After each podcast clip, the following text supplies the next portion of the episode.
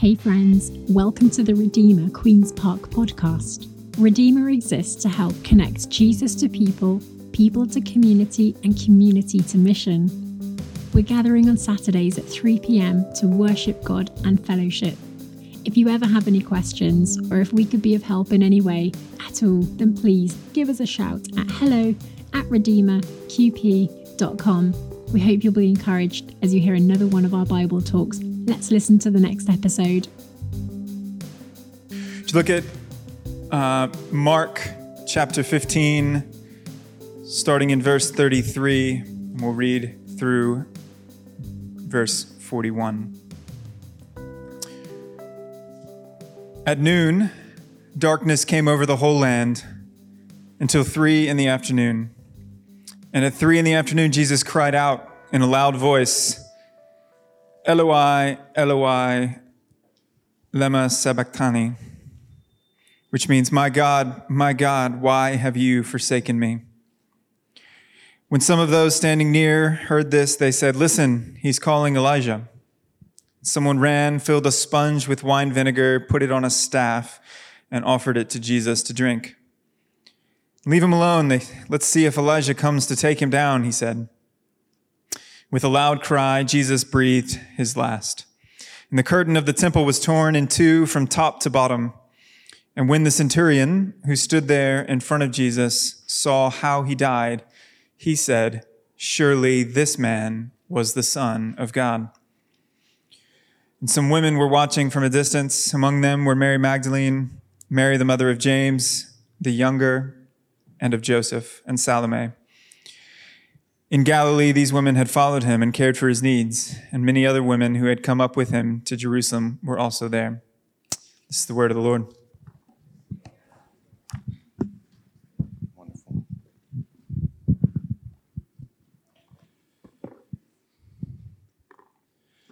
Seven words from the cross.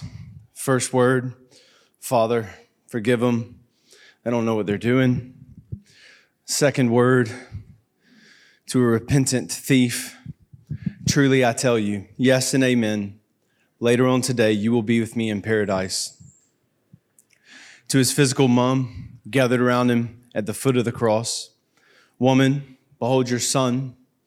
And to the disciple who he loved, son, behold your mother. And today, the word that has a sense of connection and separation in it. My God, my God, why have you forsaken me? I want to talk with you today on the theme of having a broken heart.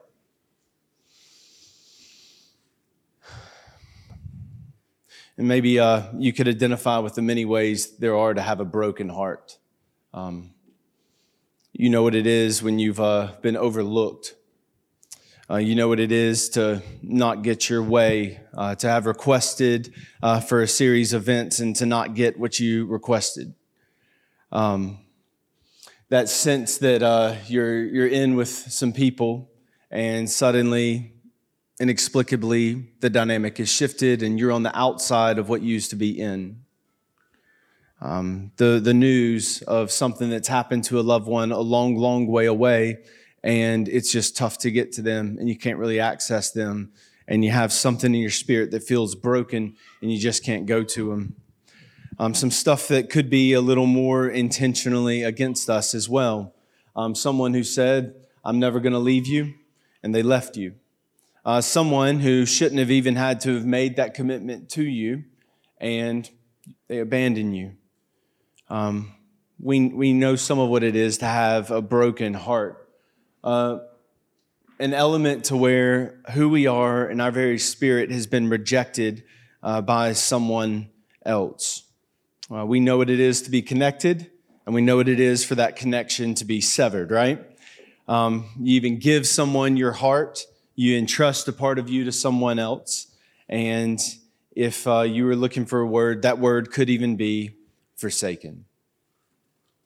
And we live in a city of at least 8.6 million people inside the M25, 8.6, 8.7. I don't know how you actually count that. And then they say about 11 million people actually call this thing home. And if this is us, like in a, in a, in a community this afternoon, and we know something of what it is to have a broken heart, you can just imagine the damage on the souls of 8 to 11 million people. People all around us experiencing different forms of rejection, people all around us experiencing different forms of separation. And um, what's actually worse than the moment of being rejected, or worse, what's worse than the moment of being separated, is that moment actually seeps its way in and lays hold of our soul or our spirit in a way, and it marks us, and we carry a moment with us all the time. If I could even submit to you, like a way of understanding Londoners, like the people all around us, um, people in this town, people are pretty sophisticated. We have all sorts of complex and very carefully articulated coping mechanisms to, to deal with the sense of rejection and separation. Uh, for some of us, it's, it's not even us in this room. For some people in this town, it's how we actually dress ourselves. Our clothes, be it a suit or a nice dress, becomes armor to perform a barrier of separation to protect our own wounded spirit from the people who are around us. For others, we hide behind our stuff. We hide behind our door. We hide behind our walls. We hide behind our car. There are many different ways to have a broken heart. And here's good news on the afternoon. Jesus, when Jesus said this word right here, My God, my God, why have you forsaken me? Jesus knew in this moment what it is to have a broken heart.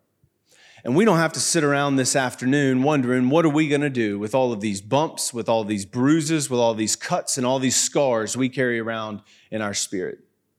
Because better than me, a guy who spent a couple of hours this week worrying over you and looking after this, is the text this one testifies to. And he said to God, Why have you forsaken me? If you're wondering, where can you go with your broken heart?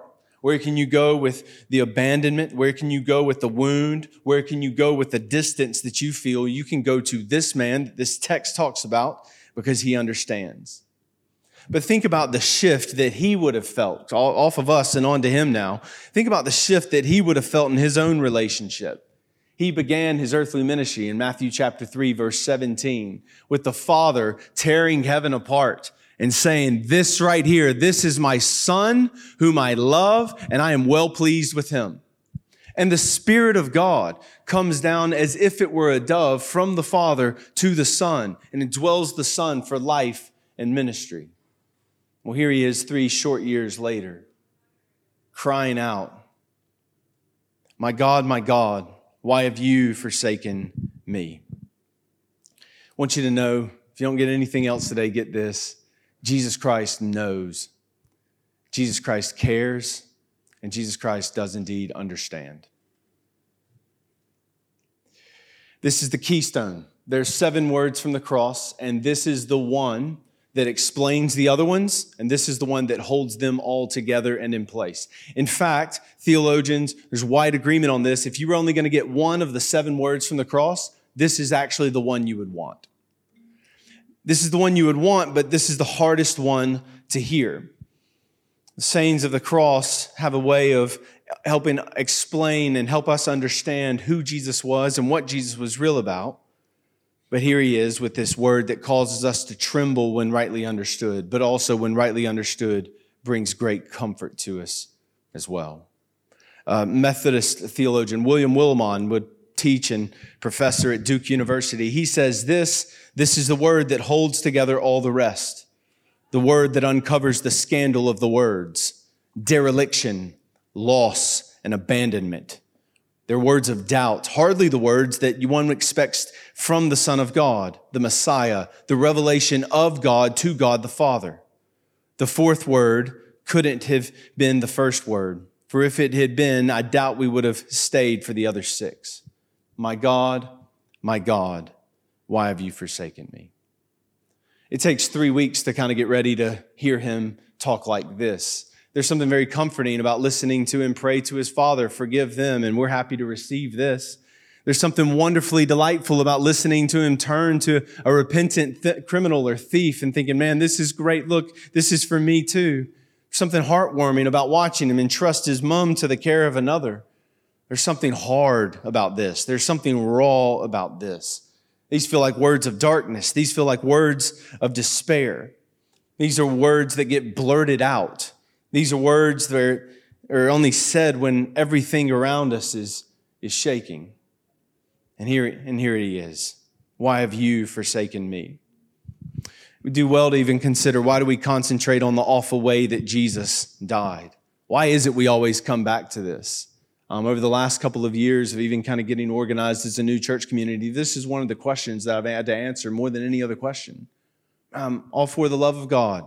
Like, I love the idea of a God who's all about justice in the world. Why do we keep coming back to this? Why every week Jesus being killed in my place? Why do we have to keep doing this? You, you could ask the question in different ways. Why, why, not, why not poison like Socrates? Why, not a little dagger sword like Anne Boleyn? Why this? Why a bloody cross? Why an innocent man? Why the cry of dereliction? Galatians chapter 3, verses 10 to 14 go on to explain and give us an answer for this, this highly theological, if you wanted to jot that down.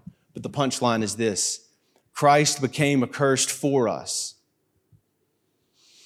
And the connection between the awful way that he died and what we really need is what it's all about. Right, so here it is one more time. David read it for us. Many of us have our Bibles open and we're able to see it for ourselves. Mark chapter 13, verses 33 to 41.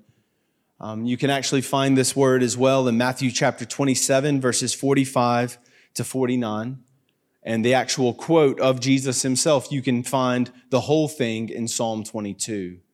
Um, theologians will say when he, when he says that phrase, My God, my God, why have you forsaken me? He's actually just getting started with what's in Psalm 22. And the way these things are quoted is intended to cue up the whole script of Psalm 22. So you can imagine all of this is present in this very moment. First, let's have a look at the context. You'll notice the context is in Mark chapter 15, verse 33, and it's the darkness. Darkness gathered in, darkness came around. So you'll, you'll notice, you'll notice the, the, the, the, the timing here. Um, it has to do with the idea that the, the day really would have gotten going. He would have been on the cross at about 9 o'clock a.m., would have hung there up until about 3. And the pivotal time where he's on the cross, the pivotal moment of his work, is going to be 3 in the afternoon. So, six hours of after being kept awake all night, after being tortured by warriors and specialists in this craft. There he hangs. And he hangs for six hours. And what marks this moment, what marks this word, is that the darkness comes in. Now, there are prophecies from the book of Exodus that are being presented to us right here. Uh, Jesus himself, he is the Passover lamb. And in the book of Exodus, that Passover lamb was going to be taken out, and that Passover lamb was going to be slain at three in the afternoon. Well, here's Jesus. Darkness now covers the land, and the Passover lamb is finally here to give his life so our lives can be delivered. This is the, the horror of the firstborn son, not a son of Pharaoh, but the son of the father being taken out so we can be delivered. This is the fulfillment of everything Exodus would talk about, about how families were going to have their sins atoned for and dealt with. Um, a father would go and find a perfect, unblemished, spotless lamb and bring it into the home. And the family would no doubt play with the lamb and talk to the lamb as if it were a cute little dog or something for a few days. And, and then the father would have this time on the Day of Atonement when the father would lay his hand on the neck of the unblemished lamb and the father would transfer the sins of his family onto the neck of the lamb. And then the lamb was to be let out and slaughtered at three in the afternoon. All of these themes are bearing down in Mark 15. This is the moment. This is the event. We will not be atoned for by the sin of bulls and goats forever. God will have us, but it's going to cost him his very son. Zephaniah and Joel, they taught that judgment and darkness are going to be mixed together. So you know the judgment of God has come down when darkness covers the land. And as darkness covers the land, it teaches us two things we need to see from Mark 15, 33. Mark 15, 33 teaches us about the seriousness of our sin. and the extravagant love of our God. When you look at Mark 15, 33, and you see darkness covering the land, we realize that real violations are not easy to forgive. And we sit here with our broken hearts and our bruised spirits this afternoon, knowing something about the cost of forgiveness. But John Stott helps us see we, we really don't appreciate what's going on here at the cross if we have not thought long and hard about both the seriousness of our sin and the majesty of our God. Stott goes on to say, Our sins are not purely personal injuries, but a willful rebellion against Him. It is when we begin to see the gravity of sin and the majesty of God that our questions change. No longer do we ask why God finds it difficult to forgive sins, but how He finds it possible. As one writer put it, forgiveness is to man the plainest of duties, but to God, it is the profoundest of problems. How is a holy God going to reach into the world and to take people who have committed cosmic treason against him? How is how is he going to bring them home and treat them like family? Our sin's brokenness. Our sin means we've missed the mark. Our sins mean we've offended God. Because of our sin, we deserve to die. Because of our sin, we deserve judgment. Because of our sin, we deserve penalty and bondage. In fact, one of the ways the Bible describes being in sin is being a slave to sin. You're a slave, and everywhere you look, you think this is the right way to go, but you are in bondage. And what's beautiful is Jesus paid the penalty for our sin on the cross. He is our victor who comes in to the camp where people are just enslaved and we can't help ourselves. We just think this is reality. This is all we've ever known. What are you talking about? There's a way out of this. He's our victor who comes into the camp and he liberates us. He died as a sacrifice to pay for the penalty of death that we deserved, Hebrews 9:26. He died as a propitiation for our sins to remove the wrath of God from us, 1 John 4:10. He experienced death and he experienced separation we see here as the separation necessary that God must have against sin, 2 Corinthians 5:18 to 29. And through his death, we experience, my friends, redemption from the bondage to Satan. And we are now free to live the newness of life in the Spirit of God. Like a freed slave, it's going to take some time to work out that in our identities. You're legally free, but it's going to take a while for us to live into that fully. We also see the staggering love of God.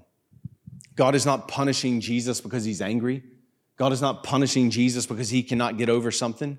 This is the full scale Trinitarian redemption. This is what a covenant of love looks like. God looks at people who he made in his own image and his own likeness, who he loves with his whole heart. And instead of asking us to pay the debt, he enters into the place of our debt, absorbs it into his very self, and calls us free. The Baptist theologian James Boyce says it like this All three persons were present in the atonement according to Hebrews 9:14. Christ, through the eternal Spirit, offered himself without blemish to God. This is covenant love on full display in high definition. Somebody might want to wonder though, like this, this just sounds like that Old Testament God kind of showing up again. Like we have darkness, we have wrath, we have punishment.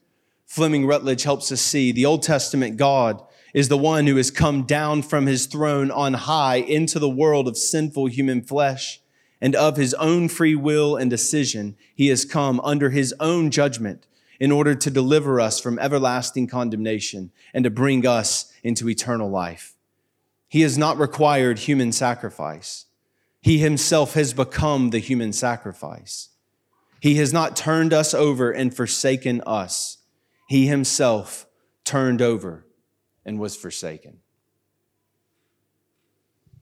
How does the Old Testament God and the New Testament God get reconciled? They get reconciled together at the cross. We see here's God, He's left His throne, He's come down, He stood in the place of guilt and debt that did not belong to Him, and He says, You can now apply it to me. Love so powerful, sin so great. And it culminates in a gospel message where the word coming to us from the cross is good news. God wants you. He's willing to do this for you. He loves you that much. He wants you. He intends to have you, and He will not leave it to your own decision. He will not leave it to your own ability. He comes to you and He takes you at the cross. So let's consider these words. You see what's going to happen next, right after in Mark chapter 15, verses 37 to 38. You have what happens next. He breathes his last. You have the temple, the veils torn in two. Why is this happening? How do you, how do you go from this place where darkness, the very present of judgment and wrath, is now here? He breathes his last, and then across the way, we're on Golgotha, across the way in the temple, the veil is ripped apart. I mean, visual illustration, like the actual veil was massive and it weighed loads. But you can even imagine, like something like this thing we look at every single week we gather in here, like this thing, right? It was torn in two from the top to the very bottom. So his death on the cross, it triggered something. If you like, there was a shock wave that went out from it and things were changed. In Jewish culture, it's believed that a father would have to express his grief in very specific ways. Um, you see that you see this alluded to all throughout the Old Testament. But one thing the history books tell us is that whenever a father experienced grief, he would rip his clothes. He would take his very tunic or robe he's wearing, he would rip it in part. Look at the grief of the father at the death of the son in Mark 15, 37 to 38. Look at the father tearing his very robe before us. What does this mean? It means the Holy Spirit's been released into the world, my friends. In Jerusalem, the most important city, in the temple, the most important building, and in the Holy of Holies, the most important place, it was believed this is where God lives. And when Jesus breathed his last, after Jesus was forsaken and after Jesus suffered in our place, the place where God lives, the Spirit has literally left the building. The veil is torn through the grief of the Father and through the sufferings and the torn body of the Son. The Spirit is now released from the Holy of Holies and out into the world, where the Holy Spirit then now comes onto a new temple, onto you and me, His church, everyone who confesses Jesus is Lord. We become the temple of the Holy Spirit. We become the place where the Spirit of God now dwells. The curtain is torn, the Spirit is released. We have a new covenant. And it's all because Jesus was on the cross, experiencing the forsakenness that we deserve. He's working out the rescuing love of God right there. And because of the events we see here, because he was forsaken for us, we don't need a temple anymore. We can even worship God in a school hall. And the Spirit of God is now here. So, briefly, then, he quotes Psalm 22. How could David have known? He wrote this hundreds of years before. How could David have known this is what he was actually talking about? In Psalm 22, we hear things like this, these, these first two verses. My God, my God, why have you forsaken me? Why are you so far from saving me, so far from the cries of my anguish? Read these words with your own battered and bruised heart. My God, I cry out by day, but you do not answer, and I find no rest. And you could keep going with this thing. You could get over to verses 16, 17, and 18. Like, think about everything Jesus is experiencing. He said, Dogs surround me. A pack of billions, billions encircle me and pierce my hands and feet. All my bones are on display, and people stare at me and gloat over me. They divide my clothes among them, and they cast lots for my garment. So, there in Psalm 22, David prophesying what would happen, and here in Mark 15, Jesus living in the full reality and the full realization of that prophecy. So, let's consider just those words one by one. My God, my God. It's a complexity to the way that God saves us. He chooses to hang on a tree. He chooses humiliating public mortal agony in order to have us. Apparently, this God has a more complex notion of power than we have. As I spent some time reflecting on this over the last week, I've, I found myself thinking more and more about Jesus before Pilate. Pilate had a very specific understanding of power and control, his ability to understand situations, his ability to explain away situations. This God in the Bible that we see right here is very different. To achieve victories, he does not use weapons. He's able to work justice, not through sentimental love, but sacrificial love. This God, the Son of God, he was not preserved from life's harbors. He was released right into the greatest harbor of all. You must take great faith then to pray the prayer that Jesus is praying here. It also exposes our prayers. Most of our prayers are God, give me this, or God, help this over here, or God, stand in the way on that. Look at this prayer. Not God, give me this, not God, grant me that, not God, deliver me, preserve me, rescue me, save me. In his moment of greatest need, Jesus is asking the question God, where are you? Now, this is the one who was so close to the Father who, who he could declare, I and the Father were one. And now he's praying this. Think about the distance he's traveled the Father who's righteous and holy and nonviolent, who's creative. In, in any way, he could bless the world however he wants. The Father sends the Son. The Father, now represented in the Son himself, wades into the harbor, and the Son calls out to the Father from the depths of full despair. It's a Trinitarian mystery that's too deep for words, too deep, perhaps even the verbal creativity of the Trinity whom we serve. So the Son speaks to the Father by ways of the Holy Spirit, quoting a psalm. And he says, Why have you?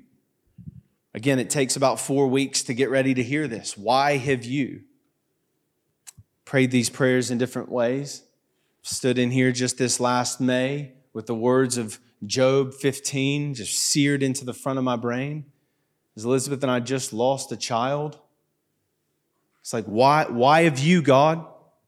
Where are you?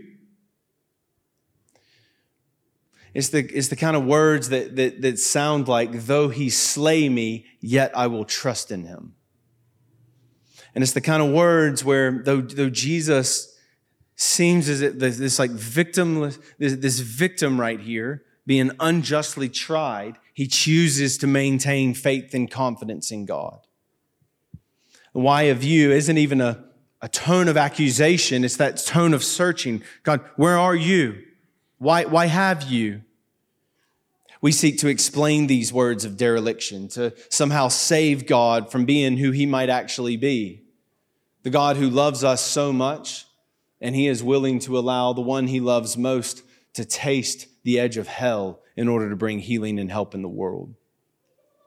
God in Christ refuses to let us determine our relationship to him. He takes it on himself, even though it makes him cry, Why have you?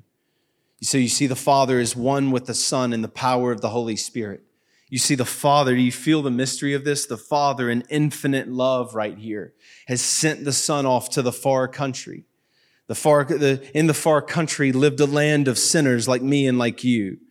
And the Father, who's always been very close to the Son, the Father's now paying up his side of the debt. He's paying up the full separation from his son whom he loves. But we'll notice in this, the son risks separation from the father. He not only risked that, but he risked abandonment and he missed dismemberment from his true identity. The son came so close to us that he could actually absorb our sin off of us and onto himself. And as the father whose complete righteousness and holy, holiness, he cannot embrace the sin of the Son so recklessly, so he lovingly forbears. He lovingly turns away. And the Father abandons the Son on the cross because the Father is love and righteousness. So it's unthinkable what we see here. This mystery of the Trinity Father, Son, and Holy Spirit, one God in three persons. It is unthinkable what we see. We see a separation because of love. And we want to retort to God if you really loved. No, it's, it's the darkness that's present and it's the love at the same time. The wrath of God is coming down on Jesus. Jesus is feeling the separation, he's feeling the wrath that we deserved. But it's love that is driving all of this activity. How else will God have a people for himself? So, in this word from the cross, we see what's unthinkable. In this world, Love is commonly tossed around in life's great tragedies. We think it doesn't involve risk, it doesn't involve pain, but here it's true glory. It takes us a while to realize choosing to stay there is actual glory. Coming down off the cross would have been self serving to him, and that would have given us a self serving mentality as well. Jesus thereby stays there and he proves that he really is the Savior. He really does give all and he really does risk all to save. So he says, Why have you forsaken me? The Son of God has now taken our place. We talked just a few weeks ago about how on the cross, he actually, he didn't just suffer for us, he suffered as us. Now it's happened. The penalty has been transferred and judgment is now being paid out. Why have you forsaken me? He didn't say, why, why'd you forsake them? He said, Why me for them? He says, Why have you forsaken me? He's taken our place. He's, he's absorbing the abandonment that sin produces.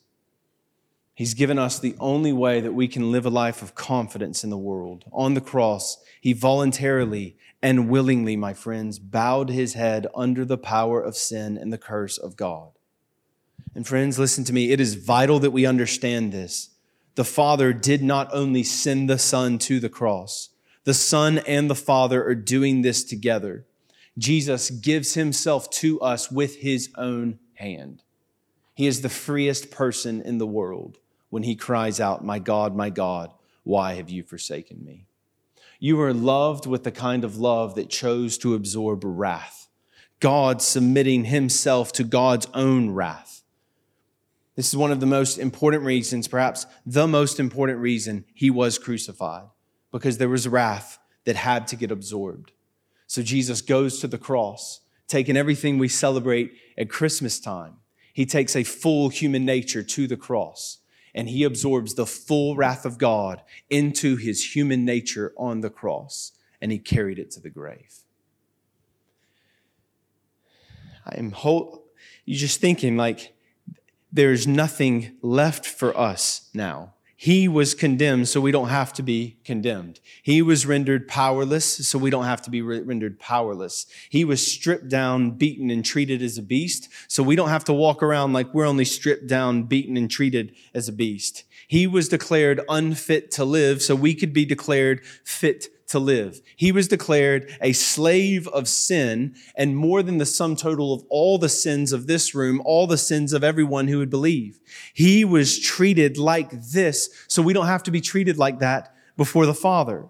It's what happened on the cross. The Son of God willingly chose to be placed under the dictatorship of sin for us. He chose to bear the full condemnation of the law for us. He chose to absorb the full penalty of the curse for us. The perfectly righteous one broke the hold on the powers of death that stand against us, and his human nature absorbed the full penalty of the law for us, according to Romans 7:11. As Paul says beautifully in a single phrase, God made him who did not have any sin to become sin for us. So, my friends, you and me could become the righteousness of God. 2 Corinthians 5:21 in a narrative right here. So he redeemed us from the curse of the law by literally becoming the curse for us. And as all of this happened, my friends, if I could go back to where we started just for a moment. What do we do with our broken hearts? Take heart, Jesus died of a broken heart. On the cross, the workload of his physical organ, the heart, was greatly increased due to a multiplicity of factors, but primarily this increased and necessary effort to be able to breathe. And you just imagine, like, you ever pulled an all nighter, you know? This, he pulled an all nighter, being kept awake, being tortured through the night, being humiliated to his face, and now he hangs. And he hangs for six hard hours. So it's no wonder to us when he prays things like Psalm 22, 14, I'm poured out like water. All my bones are out of joint. My heart is like wax. It is melted in the midst of my bowels. It's estimated that what Jesus actually died from was a rupture in the free wall of his heart, which caused him to cry out in a loud voice and suddenly die. And you think there, while that's the estimated physical cause of death, you can imagine how this would be the actual spiritual cause of death as well. Looking to the Father, my God, my God, why have you forsaken me? He died of a heavy heart. Uh, centurion, this soldier, this professional executioner is watching the whole thing happen. Um, would have seen a lot of people die. He was responsible for making sure a lot of people go out of the world in this way. But there was something about hearing the repetition of the seven words and watching his suffering. When they're going around, the executioner would actually break the legs of the person on the cross so they'd finally slump down and they would die by suffocation. But this professional executioner, upon observing Jesus, he said, Jesus is already gone. So he thrust the spear through his heart, and what actually comes flowing out is water and not blood.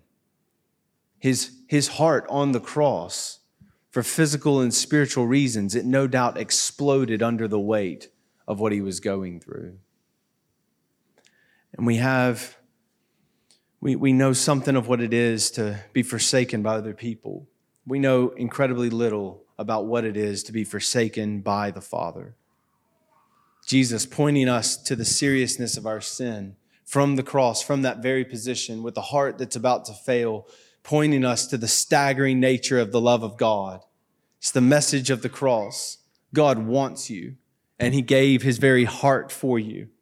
Jesus is forsaken so you can be reconciled. And I want this just to wash over you. I want this to bathe you. Specifically, I want it to bathe your bruised and scarred and lacerated heart. Just allow yourself to be washed in the reality of these truths. Isaiah 53, verses 5 through 6. But he was pierced for our transgressions, he was crushed for our iniquities. Upon him was the chastisement that brought us peace, and with his wounds we are healed. All we like sheep have gone astray, and each and every one have turned aside to his own way, and the Lord has laid on him the iniquity of us all. John 129, look, the Lamb of God who takes away the sins of the world. Mark 10, 45, the Son of Man came to give his life as a ransom for many. Hebrews 9, 28, Christ was crucified once to take away the sins of many people. 1 Peter chapter 2 verse 24, he himself bore our sins in his body on the tree. 1 Peter 3:18 Christ died once for all, the righteous for the unrighteous, to bring you to God. 2 Corinthians 5:21 God made him who knew no sin to be sin so that we could become the righteousness of God.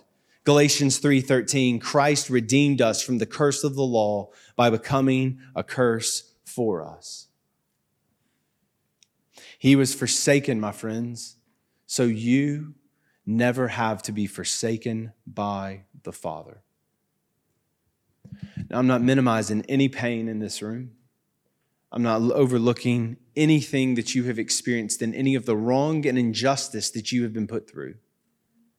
But I do want this to be framed up for you. We will hurt, we will experience pain, we will experience moments of being abandoned and moments of being looked over, but we will never experience being forsaken by the Father. God has won that for you. And here's where we end some time to respond to this. And we respond to it in a way you might not think. For many of there's there's some mature Christians in here. You've been walking with the Lord for a while. You know these things to be true in your head, the question is, have they made them, have the truths made their way all the way down, and have these become the big dominating realities for your own heart and for your own spirit? We begin thinking, like, where do we go with our broken hearts? Where do I go with this sense of rejection? Where do I go with this sense of abandonment? And what do we do in those moments when it's more than just a moment on the timeline and we keep going? But what do we do when the moment marks us and we're now carrying that moment around with us? He was forsaken, my friends, so you do not have to be forsaken. But the problem with forsakenness, when we experience from other people, from kids in the playground to friends at work to somebody who said they would always be there and now they're not, is that forsakenness can actually creep in and it can lay hold of our very spirits and it can start defining us in different ways. So I want you to think is there any part of your spirit that is actually far from God, even though you've already been claimed by God? Is there any part of your spirit that, that, that might function as a bit of a slave to sin, even though the whole thing's been won and now it belongs to God? Is there any part of your spirit where you're actually carrying around something of what it means to walk with a wound or to walk with a sense of forsakenness and it hasn't been wholly renewed by God? I found this quote in the last week. It's from somebody named Jack Frost, real name. and he says, when you, when you possess an orphan heart, you never truly feel at home anywhere. You are afraid to trust. You're afraid of rejection and afraid to open up your heart to receive love. And unless you are able to receive love, you cannot unconditionally express love, even to your own family. You can be born again.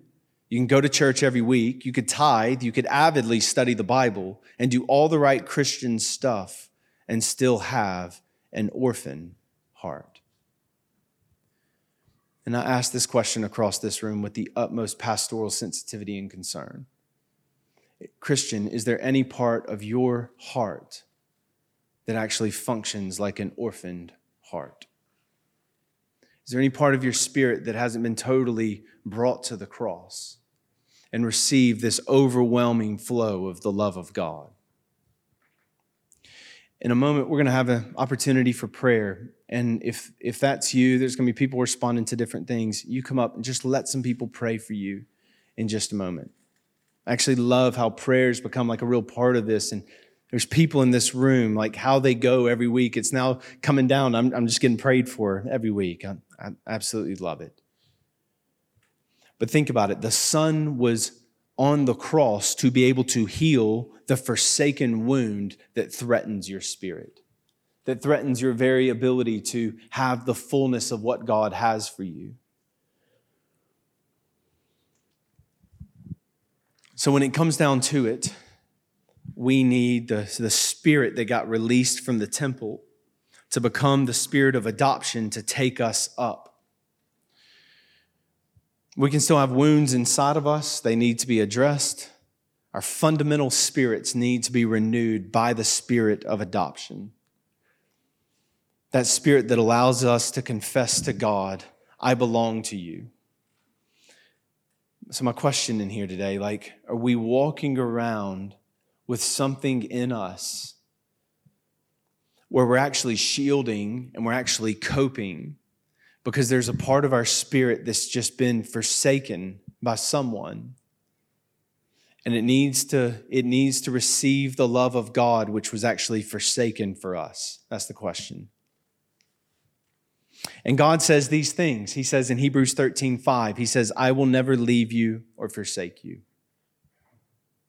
the context of that is actually keep yourself free from the love of money. You don't need that. You don't need the coping mechanisms that can get you into I will cover you. I will never leave you. I will never forsake you. When Jesus was sending out his followers on mission, Matthew 28, verse 20, he looks at them and says, Look, I'm going to be with you always until the very end. And we say, like, man, why is my life so hard?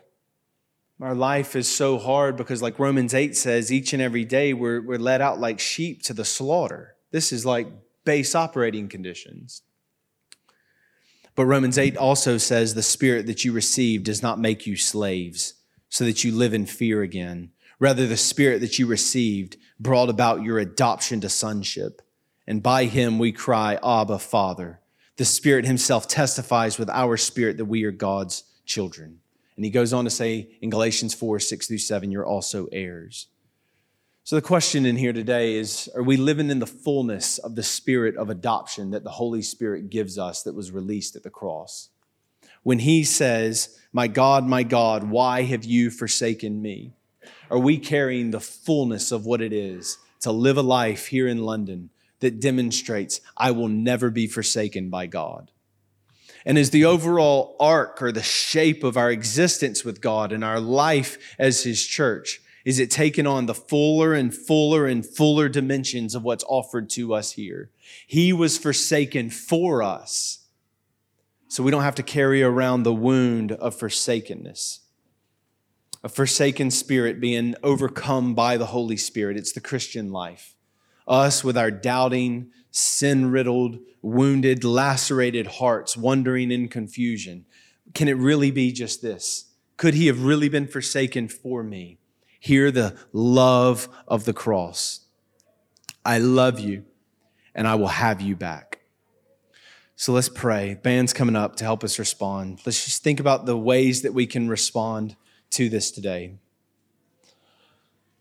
Some of us, for one reason or another, there's a part of our heart that is wounded. There is something in our spirit that is broken, and we need to receive afresh the spirit of adoption